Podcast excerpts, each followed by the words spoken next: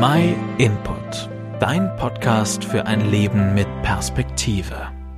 Zugangscodes, ID-Nummern, Steuernummer, Kreditkartennummer, Kontonummern, Passwörter für möglich viele Accounts. Wer kennt das nicht? Wer kennt sich bei den ganzen Nummern und Zahlen eigentlich noch aus? Und vor allem, wer kann sich die eigentlich alle merken? Stell dir mal vor, du wirst in Südtirol ohne Steuernummer zurechtkommen. Mittlerweile undenkbar. Die Steuernummer gehört da zu jedem Menschen dazu wie der eigene Namen. Oder hast du es mal zum Arzt geschafft oder eine Bestellung aufzugeben in ein Geschäft, ohne deine Steuernummer umgeben zu müssen?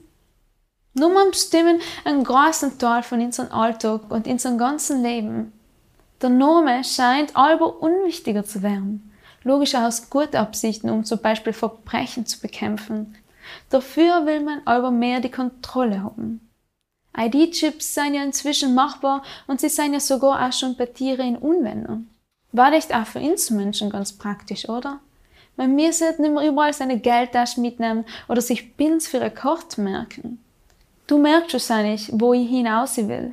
Es ist für uns zur Normalität geworden, dass sich ein großer Teil von unserem normalen Leben um Zahlen dreht. Interessanterweise spielt im Zusammenleben von uns Menschen aber der Name eine sehr wichtige Rolle.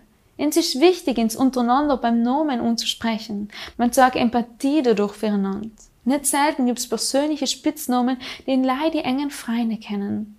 Wenn wir in anderen beim eigenen Namen nennen, sagen wir dadurch, dass wir in anderen kennen, dass wir uns für ihn interessieren, wir Menschen können im Gegensatz zur Technik Gefühle empfinden, Gefühle zeigen und da entsprechend reagieren. Ich bin zum Beispiel voll verwundert, wenn sich jemand gleich meinen Namen merken kann und mir beim Namen unspricht.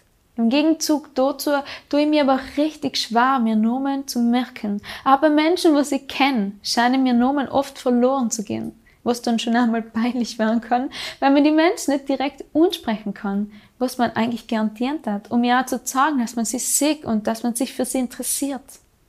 Noch besonderer finde ich den Gedanke, dass unser Name auch noch eine Bedeutung hat. Gerade in der Bibel spielt der Name von einem Menschen eine wichtige Rolle. Viele Namen, die einem vorkommen, haben eine ganz besondere Bedeutung. Johannes bedeutet zum Beispiel Gott ist gnädig oder Samuel von Gott erbeten.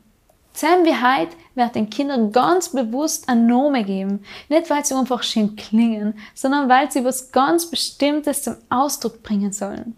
Mein Name Esther kommt zum Beispiel aus dem Persischen und bedeutet so viel wie Stern oder die Leichtende, die Strahlende.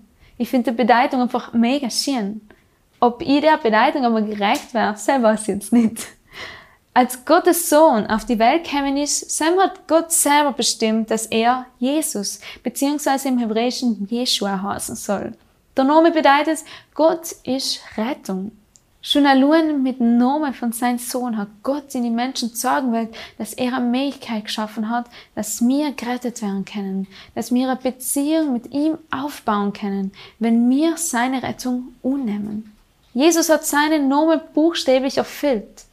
In der Bibel steht über Jesus. In keinem anderen ist Rettung zu finden, weil unter dem ganzen Himmelsgewölbe gibt es keine vergleichbaren Nomen.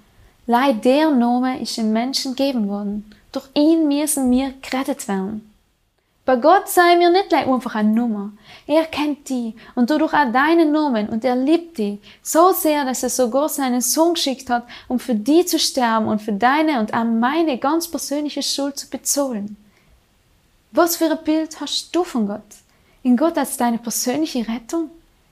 Lies dich einmal selber in der Bibel nach, wie Gott sich selbst beschreibt und was er alles für dich gegeben hat, dass du eine persönliche Beziehung zu ihm haben kannst. Wenn du keine eigene Bibel hast oder auch vielleicht Fragen hast, kannst du dich gern bei uns melden. Über unsere Website oder auch per E-Mail. Ita hat mich freuen, von dir zu hören. Vierte und mach's gut, deine Esther.